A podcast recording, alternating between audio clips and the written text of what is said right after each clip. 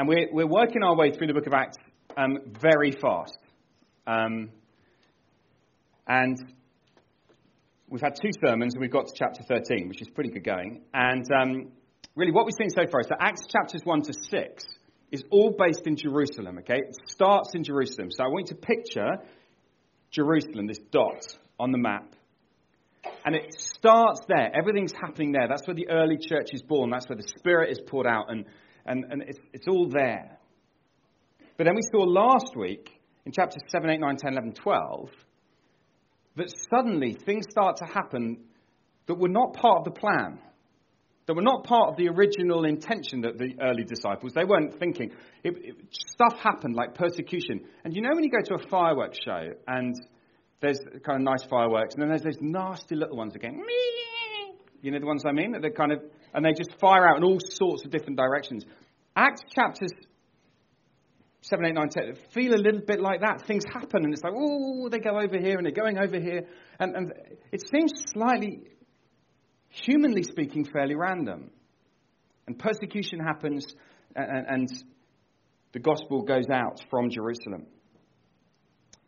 But what we're going to see today is that you begin to discern a very clear pattern in what is happening from chapters 13 to 20. That's what we're doing today.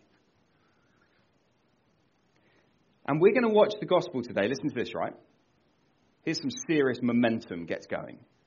We're going to watch the gospel go to Cyprus, to Perga, to Pisidian Antioch, to Iconium, Lystra, Derbe, Philippi, Thessalonica, Berea, Athens, Corinth, and Ephesus. That's what we're doing today. The gospel is going to go to all those places, and there's real momentum. And it, you, you get this real sense that the gospel just cannot be stopped. I don't know if you've ever played rugby. I very rarely have. But my understanding of the game is that if you're running fast, you're much harder to stop. If you've got some momentum behind you, it's much harder to stop you.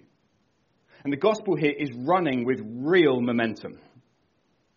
It's exciting, it's powerful what's going on. But don't be, um, don't be confused and, and, and, and distracted and think, therefore, it's easy. It's not. We're going to see it's really hard as it spreads. But before we get to looking at the, all that list of names, I want to show you that something very significant happens, and this is going to be the big thing we're going to be learning. We started with the church in Jerusalem. A second church becomes highly significant in the book of Acts. And that's the church in Antioch. And I want us to get to know this church in Antioch. I want us to get go visit it together, and I want us to explore what happens in Antioch that causes the gospel to go. So come with me to Acts um, 13. And I'm going to read verses uh, 1 to 3. And let's read about Antioch. The church was planted back in chapter 11 um, when some people went to Antioch and spoke the gospel. But look, look, look from verse 1. Now, in the church at Antioch, there were prophets and teachers Barnabas, Simeon called Niger, Lucius of Cyrene, Manaen, who'd been brought up with Herod the Tetrarch, and Saul. While they were worshipping the Lord and fasting, the Holy Spirit said, Set apart for me Barnabas and Saul for the work to which I've called them. So after they'd fasted and prayed, they placed their hands on them and sent them off. Okay, so here's this church in Antioch, and there's these guys in Antioch, and they send them off. Right now, we're going to fill in the gaps in a minute, but come to the end of chapter 14.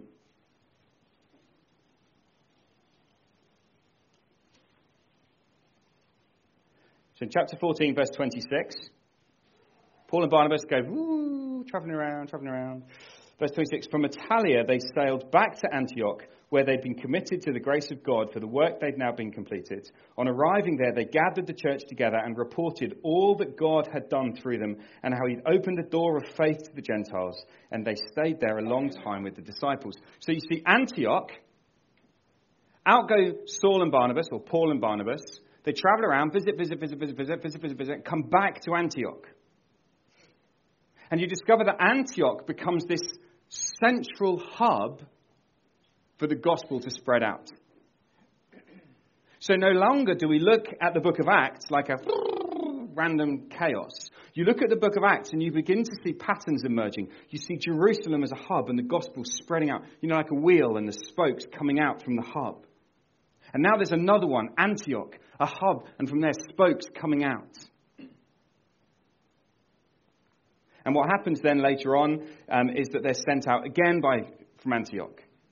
And they travel around some more. And they come back to Antioch. And then they're sent out again from Antioch. And then they come back to Antioch. And that pattern is really significant. This is no random thing that's happening. This is a church who are instrumental in seeing the message of Jesus spread. That's the big picture. So come back to chapter 13. How does it spread? Well, firstly, I want us to think this is a church that is big into sending sending. This is a generous church. They've got a nice little staff team building, right? Antioch. The church in Antioch's going well. How's it going? It's great. We've got a nice little staff team.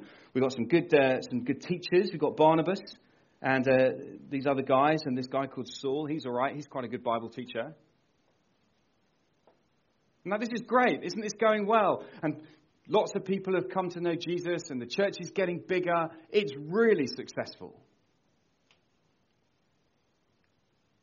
And as the church is praising God and worshiping and, and, and praying and dependent on God, they're told to send Barnabas and Saul. Now, look,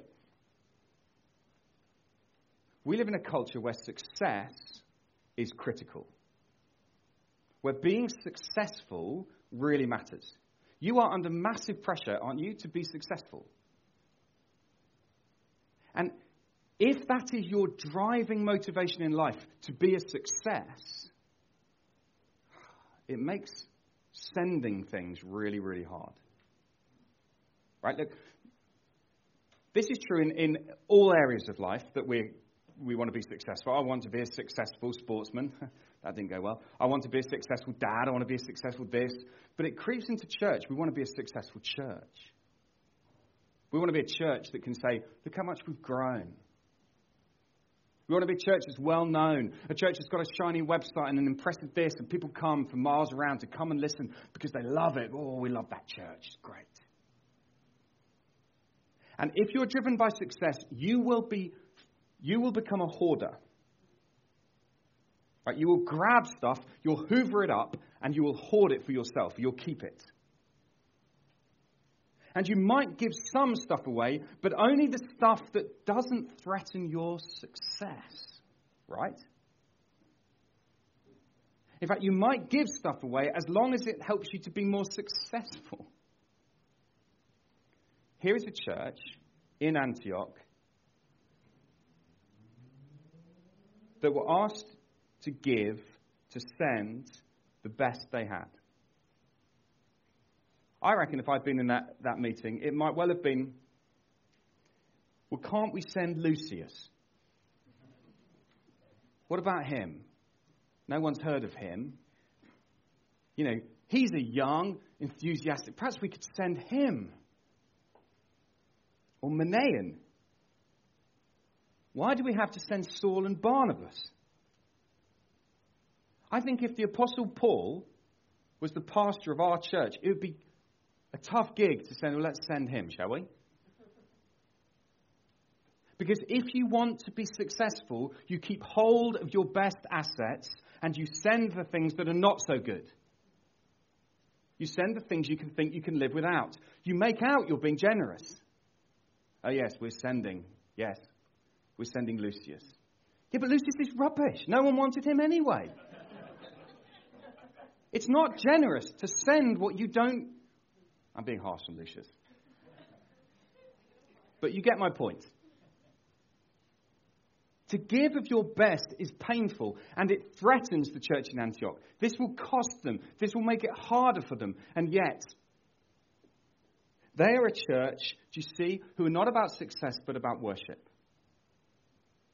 They're a church not who are focused in on themselves, but who are focused up on God and who say, What do you want us to do? They're fasting. That means they're dependent on God. They're trusting Him. They're not self sufficient. They're not all about themselves. Worship, worship, worship. And the Holy Spirit says to them, Set apart Barnabas and Saul. I don't know how the Holy Spirit did that. We're not told whether that was a voice, said, set apart. We're not told what it was. But they were under no doubt that that's what they should do. And it wasn't easy for them. Look at verse 3. They fasted and prayed some more. Are we sure this is right?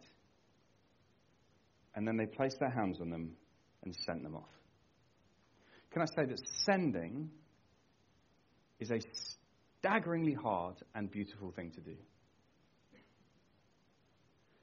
And the reason I know that it's beautiful is because this church in Antioch were not the original senders. If you go back in the Bible, back to the Gospels, back to Jesus, Jesus, after he was raised from the dead in John 20, looked at his disciples and said, As the Father has sent me, now I'm sending you. Do you know where sending starts? It starts in the heart of God. God sent his Son. God the Father so loved this world that he sent his Son so that you could know him. That is the generous heart of God. He's not a God who's a hoarder. You understand that? He's not a God who just grabs and keeps for himself. He's a God who sends. And he goes on sending, and he doesn't send rubbish, he sends the very best he has. I sent my son, my only son, the son whom I love. When we give, when we send, we're only doing what God first did. The Father sent his Son, Jesus. Jesus then sends his disciples, and now this church sends out Barnabas and Saul. How, how could they do anything other than that? And then in verse 4, you discovered it wasn't them that sent Barnabas and Saul anyway. Look at verse 4. The two of them sent on their way by the Holy Spirit. And so now you discover that this extraordinary thing is happening where the church is sending and God is sending, and this beautiful partnership of sending is taking place. That is what kickstarts the mission that we're about to read of. It starts with a church who are willing to send.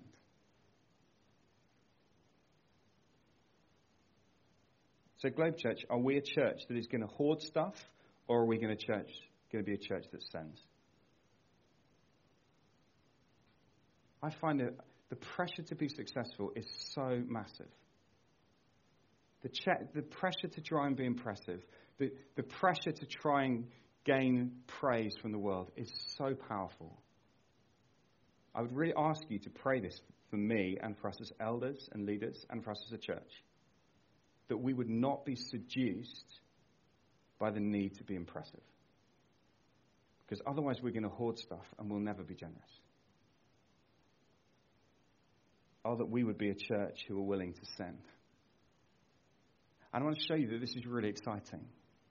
Because you may say, well, yeah, but what does this look like for us? Well, I think there have been times when the Holy Spirit has said, set apart these people for me. Why did we send a group of people to go and plant a church down at Hope Church? Why did we send Sam Gibb and set him and Charlie apart and then send that little group down? Why did we do that? They were some of our best, right? Why did we send them? Because we believed the Holy Spirit wanted a church in Vauxhall. That's exciting. Why are we sending Phil and Vicky? Because we are absolutely convinced that the Holy Spirit has said, set apart Phil and Vicky and Rosie and Lydia for myself, set them apart and send them. We want to be obedient. We've prayed about that. And we want to be obedient. Now, look, that's costly. That will, that will hurt us as a church, right? That's not a good growth strategy. It would have been better to keep Phil and Vicky. That would have been a better plan. But it's not God's plan. This is what we're going to be called to do over and over again. And we're going to have to get used to this, Globe Church. This is what we are about. And you're going to have to call me out when you think I'm hoarding, not sending. And we're hoarding, not sending. You're going to have to, we're going to have to keep challenging each other on this because we're going to always feel the pressure to keep, to keep, to keep. And we've got to be a church that sends, sends, sends. And it might be easy to say, well, Hope Church and Phil and Vicky, yeah, I can see that, I can see that. Well, what about all of us, right? All of us either involved in sending or being sent. That's what we do. You are involved in sending Phil and Vicky to Vietnam. The Spirit's sending them, we're sending them, everyone's involved, and we are part of that. And what about when you leave Globe Church? What about it's time for you to move on? I want to challenge you not ever to leave Globe Church. Be sent. You see the difference? Say, Father, where would you send me? Talk to us as a church family. Let's be sending one another all over the place. Not just leaving, oh, um, let's move on now. Time to go and do something else. No, be sent, be intentional. Let's be saying, you know, talking to one another. Talk to those you trust in the church. Where do you think I should go? What should I do with my life? Pray about it. Let's be praying about it as a church family so that we'd be sending people all over the place. Sending people to be I don't know what, anywhere, anywhere, whatever. Just go somewhere. And those of you who don't go, stay and send. You get the point. Let's move on. And so they're sent, and off they go. They go to Cyprus. We're going to go much faster now. they go to Cyprus, and uh, all sorts of things happen on the island of Cyprus. They then travel around, so they go to Pisidian Antioch which is confusing. That's a different Antioch. Very confusing. And Paul preaches a sermon to the Jews in Pisidian Antioch, and he explains the whole Old Testament. And he says, This is the story of the Bible. This is what we're about. I'm preaching this good news. And look at verse 38, chapter 13, verse 38. Therefore, my friends, I want you to know that through Jesus, the forgiveness of sins is proclaimed to you. Through him, everyone who believes is set free from every sin, a justification you were not able to obtain under the law of Moses. And so here is Paul. He's been sent from Antioch to do this work. He knows what he's got to do. He's been sent to preach. He's not been sent to faff around and have a holiday in Cyprus. He's been sent with a job to do. Look, if you get sent overseas, suppose you work for someone and they send you to uh, Florida for a week. You are, there's a difference between being sent there and choosing to go there on holiday. If you're sent, you have work to do. There's something to get on with. You can't just enjoy the sights. You've got something to get on with. That's what Paul is saying. Paul understands he's been sent. So he's preaching, he's telling everyone about Jesus. And it's so clear forgiveness is found in Jesus. That's it. You can't be justified by the law. We're going to do more of this in a second. It's Jesus. It's all Jesus, and it's forgiveness in his name. Anyway, they don't really like it. Um, the Jews are filled with jealousy. It, it all goes pear shaped. Um, but the word of God spreads.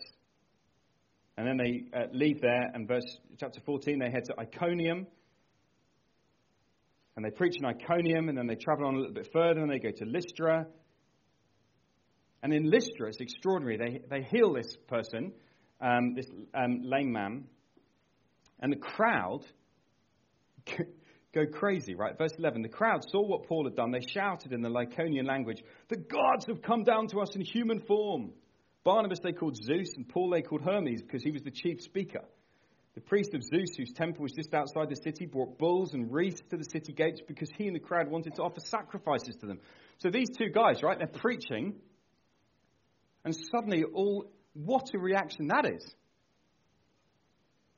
And so Barnabas and Saul are like, no, no, let's not do that. they tear their clothes. Friends, why are you doing this? We too are only human like you. We're bringing you good news. I love this. They just keep preaching. No, don't worship us. We're bringing you good news. They don't go for the trial. Oh, yes, I'll have a robe, actually. Thank you very much. That's very nice. But then look at verse 19. Then some Jews came from Antioch and Iconium and won the crowd over. They stoned Paul and dragged him outside the city, thinking he was dead. Man, it's fickle. You're a God. We worship you. Have a bull, have a wreath, have a blah, blah, blah, blah, blah. Now we're going to stone you to death. What it? You see, it's so crazy, but the gospel is going out, and, and there's all these reactions. And it's hard. Paul is stoned, right? They lob stones at him to the point where they think he's dead. They grab him by the feet, they drag him out the city, assuming he's dead. Look what he does. Verse 20. But after the disciples had gathered around him, he got up and went back into the city. The next day, he and Barnabas left for Derbe. You might think, I, th- I think I'll have a sabbatical after being stoned. I'll take a little time off to have a rest. But here is this man who is so gripped by what he has been sent to do that he says, I must keep speaking this message. I think it's very likely that a miracle happened when Paul is stoned and nearly dead. I think it's very likely that God raised him from death to life. Whether he actually died, who knows? But something extraordinary happened because God wants his message to keep going. So they go on to Derbe. They preach in that city and win a large number of disciples. And then they go back to Lystra. Yeah, that was the place you just got stoned. But now watch what they do. They go back to Lystra, Iconium, Antioch, strengthening the disciples and encouraging them to remain true to the faith. You see, this is what they do. They're sent and then they go back. And they go back all the way through until they get back to where they got sent from Antioch. And they tell the church there, and the church there say, That's so exciting. We sent you to do that. You did it. You come back. Woohoo! Praise God. Let's stay for a little bit and rest. That's the strategy. It's cool. And being sent or being a sender is what we're about. It was a church that was into sending. Right, we need to move on. Because what happens next is really quite surprising. I'm going to show you that um, Antioch was a church that was um, into defending. Um, right, let me read chapter 15, verse 1. Certain people came down from Judea to Antioch and were teaching the believers, unless you are circumcised according to the custom taught by Moses, you cannot be saved. This brought Paul and Barnabas into sharp dispute and debate with them. So Paul and Barnabas were appointed, along with other believers, to go up to Jerusalem to see the apostles and elders about this question. The church sent them on their way. Now, this seems really irritating. I think it'd be easy to imagine Paul being quite irritated by this. There's so many people I need to go, keep traveling, traveling, traveling. Oh man, now I've got to go to Jerusalem and talk about something about circumcision. What a waste of time. No, this is not a waste of time. This is critical. You have Antioch up here and Jerusalem down here. And now there is a bit of conflict between Antioch and Jerusalem. Some people from Judea, from Jerusalem, have come up to Antioch and have begun to say to Antioch, the new Christians who are Gentiles, you need to be circumcised. In other words, you need to become like Jews. It's all very well that you're believing in Jesus. That's nice. But to really be saved, you need to become Jewish. And so they have an argument up in Antioch, and Paul and Barnabas say, no, no, no, no, no. And then they come down to Jerusalem to sort the issue out. And I want you to understand that what happened in Jerusalem is so critical for us sitting here today. If they'd got this wrong, we wouldn't be here today.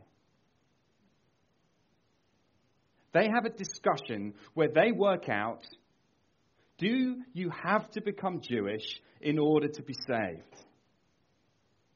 What is the place of the law?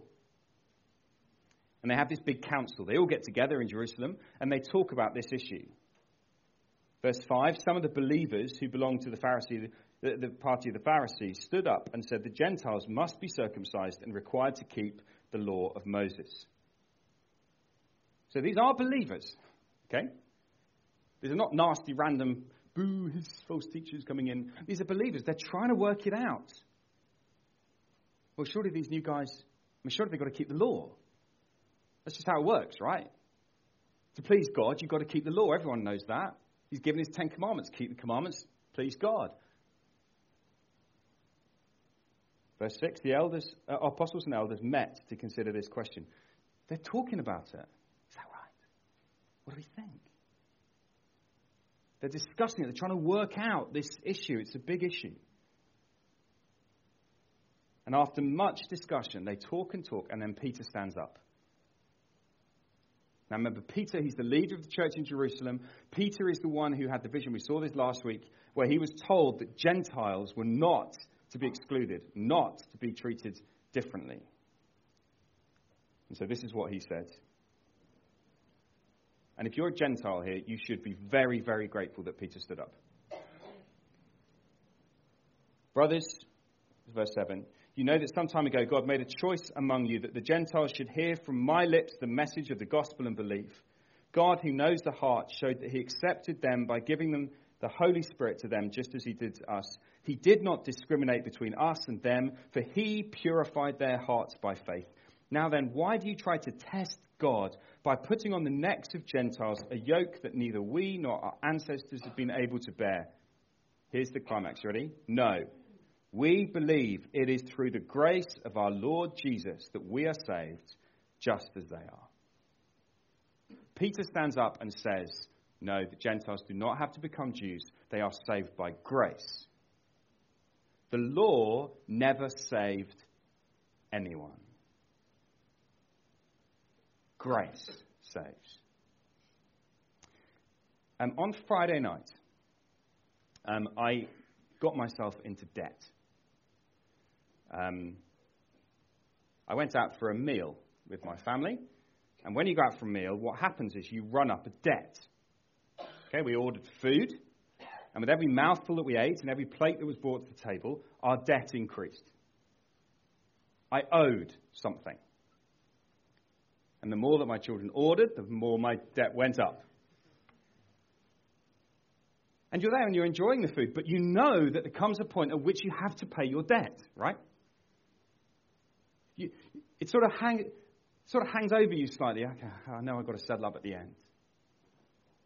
I'm enjoying my meal, but the debt is coming. Until the most extraordinary thing happened. There was a man sitting at the table just behind us. And he was on his own, working on his computer. And he got up, he'd finished his meal. We've just kind of nearly finished our main course. He got up, he tapped me on the shoulder, and he said, Your bill has been paid. And then he walked off. I said, I said, wait, what? He said, well, he asked if he could pay your bill for you. I have no idea who he was. No idea. He just said he likes to do it from time to time. I was blown away. I was actually blown away. And I thought, the debt that I owed has been paid in full by someone else. And so I got up from the meal and I walked out. It was a really weird feeling. And we talked about it as a family. Isn't that amazing? What an extraordinary thing to have happened. And we got excited about that. It's nothing compared to what God has done for us. This is grace. Every single day, I'm running up a debt. All the time, I'm running up a debt with God. I keep doing things that I know He says are wrong. I'm selfish. I tell lies. I speak unkindly. And I owe a debt. I owe a debt. Every single human being. We're running up a debt. And one day I will have to pay my debt. One day I will meet God and He will say, You have to pay. But then a man called Jesus tapped me on the shoulder and said, I've paid it. I've paid it in full. That's what the Bible means when it talks about grace. We believe it is through the grace of our Lord Jesus that we're saved.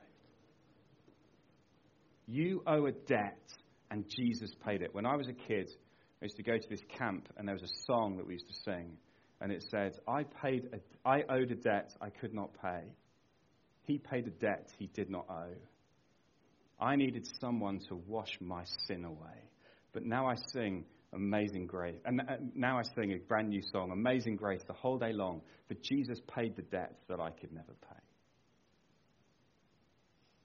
Jesus paid everything. He went to a cross to die because the law stands against you. Because the law says you owe, you owe, you owe, you owe. Every time that you've not worshipped God, every time that you've stolen something, told a lie, coveted your neighbor's donkey, every time you've committed adultery, every time you've committed murder, every angry thought, everything, the debt piles up and piles up and piles up. And the law says you're guilty and you must pay. And it's a burden and a burden. And Jesus comes and says, I'll take that for you. He pays it all. That's grace. And Peter stood up on that day and said, That is how you're saved.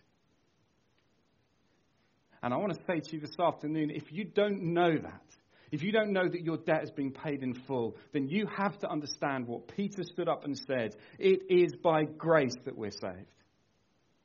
You can't earn it, you can't pay it. You simply accept it and you walk out of the restaurant and your debt is paid. That is grace. And there will always be those who want to place a burden on you. Oh, you should do this, you should do this, you should do this. No, Jesus has done it all. Grace is the most precious thing. That's what the early church knew. That's still what we believe today. Grace and grace alone. Amazing grace. How sweet that sounds. And as verse 12, the whole assembly became silent as they then listened to Barnabas and Paul talk about what God has done through the Gentiles. And then James stands up and says, Look, Simon's, that's Peter, they've all got two names, has described to us how God first intervened to choose a people for his name among the Gentiles. The words of the prophets in agreement with this. And then he quotes from the Old Testament. He says it was always God's plan that the Gentiles be brought in. They don't have to become Jews, they're saved by grace. Jews saved by grace, Gentiles saved by grace, everyone saved by grace. All who believe in this Jesus. And then it goes weird. Just when you thought, great, got it, yes, absolutely. Look what James finished. It's my judgment, therefore, that we should not make it difficult for the Gentiles who are turning to God. Instead, we should write to them, telling, to, telling them to abstain from food polluted by idols, from sexual immorality, from the meat of strangled animals, and from blood. For the law of Moses has been preached in every city from the earliest times and is read in the synagogues on every Sabbath. I thought we were saved by grace. Why have you now got these little rules? Okay, this isn't that difficult. This is not how you're saved, this is how you show love. You see, between the Jews and the Gentiles, these were the things that would make it extraordinarily difficult for a Jew to accept a Gentile. You see, the law is still being preached. The law is still precious to the Jews. And if the Gentiles take grace and go, well, it doesn't matter what I do then. You know, someone says to me, um, actually, I'm, I'm, quite offended by the, the, the, fact that you're eating that food. You go, yeah, but I'm saved by grace. So, no, no, no, I can eat what I want.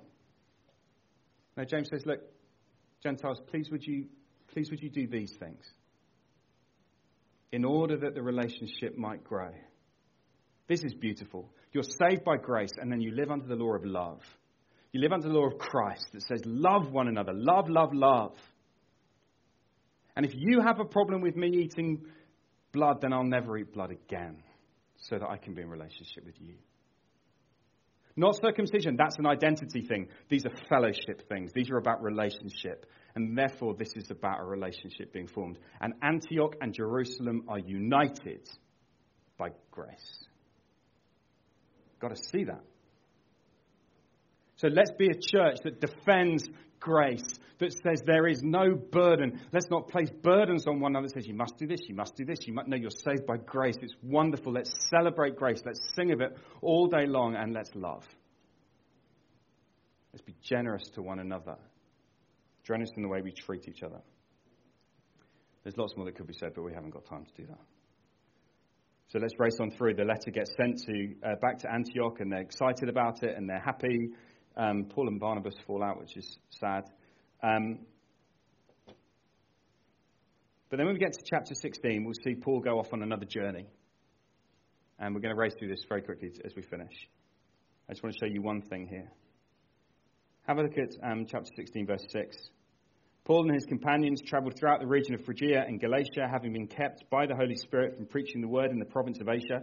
When they came to the border of Mysia, they tried to enter Bithynia, but the Spirit of Jesus would not allow them to. So they passed by Mysia and went down to Troas. So Paul's trying different things. Do you see what's happening? Paul's trying to go here.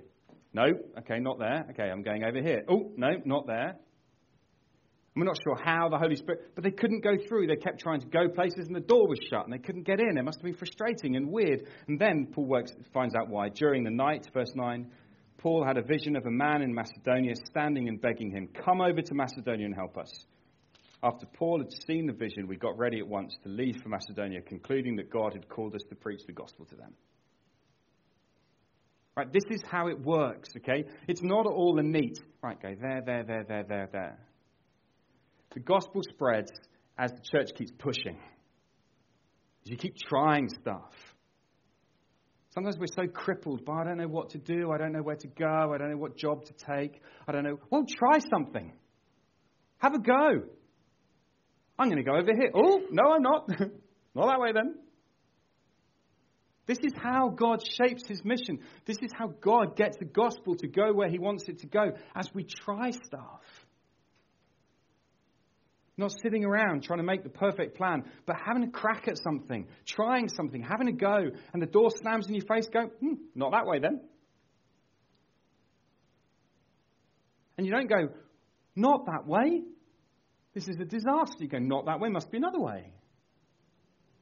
You keep trying. And some of you guys, you're going to be facing this a lot the decisions that you make with your life and the directions that you take in your life.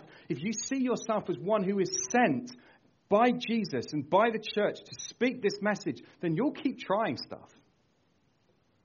And it doesn't matter whether you end up in Scotland or Timbuktu. It doesn't, if you're going to preach the gospel, it doesn't matter. God will get you where He wants you to go. As you pray and you try. You may have a vision of someone calling you over, or it may just be that an opportunity comes up. You go, okay, I'll try that. Oh, yes, this is, I'm going this way. And Paul ends up in Philippi, and people become Christians in Philippi, and a church is born, and then he moves on to Thessalonica, and a church is born there. He writes them a letter called Thessalonians. And then he gets to Berea. That's a great little place. They study the scriptures. They love the Bible in Berea. And they have a happy time there. Athens. Oh, man, we spend hours in Athens. He's moved by what he sees in Athens. They don't know what they're doing. They don't know who they're worshipping. And he preaches to them. He gets to Corinth preaches the gospel in Corinth. And one day, I want to show you one last verse. Look at 18, verse 9.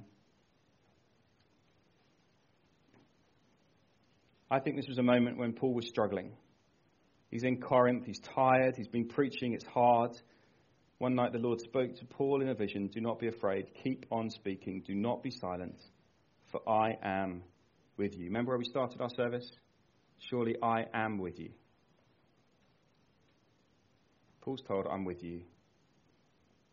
No one's going to attack and harm you because I have many people in this city. So Paul stayed in Corinth for a year and a half teaching them the Word of God.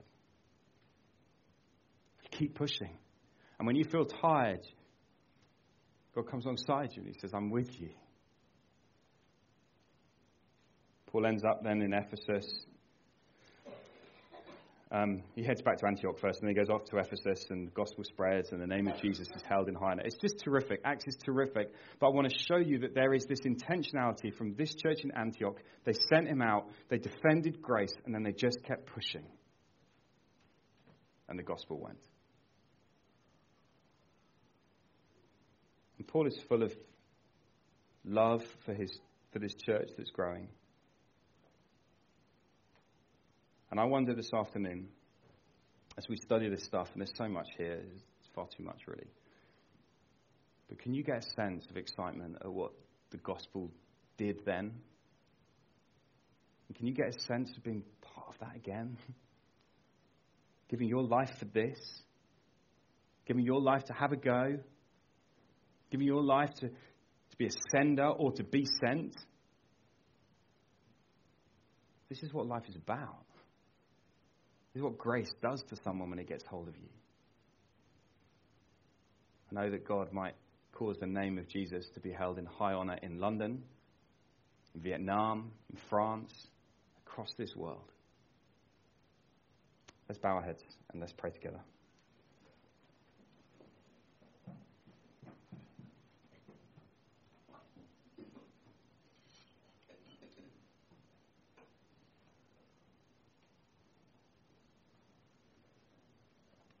Heavenly Father, we thank you so much for grace. Thank you so much that grace means that Jesus paid everything so that we could go free, so that our debts could be paid. Father, thank you that we owe no more debt to you because of him. But there is no better news in all the universe than this. And we pray that we might play our part in the gospel going out that we might be like that church in Antioch, that we might be a church who's willing to send and to give and to keep sending and to be generous, to defend grace, and to keep pushing, to see the gospel go further and further. Lord, help us, we pray, where we feel tired and discouraged and weak. Help us to see that Jesus is strong. And we ask it in his name. Amen.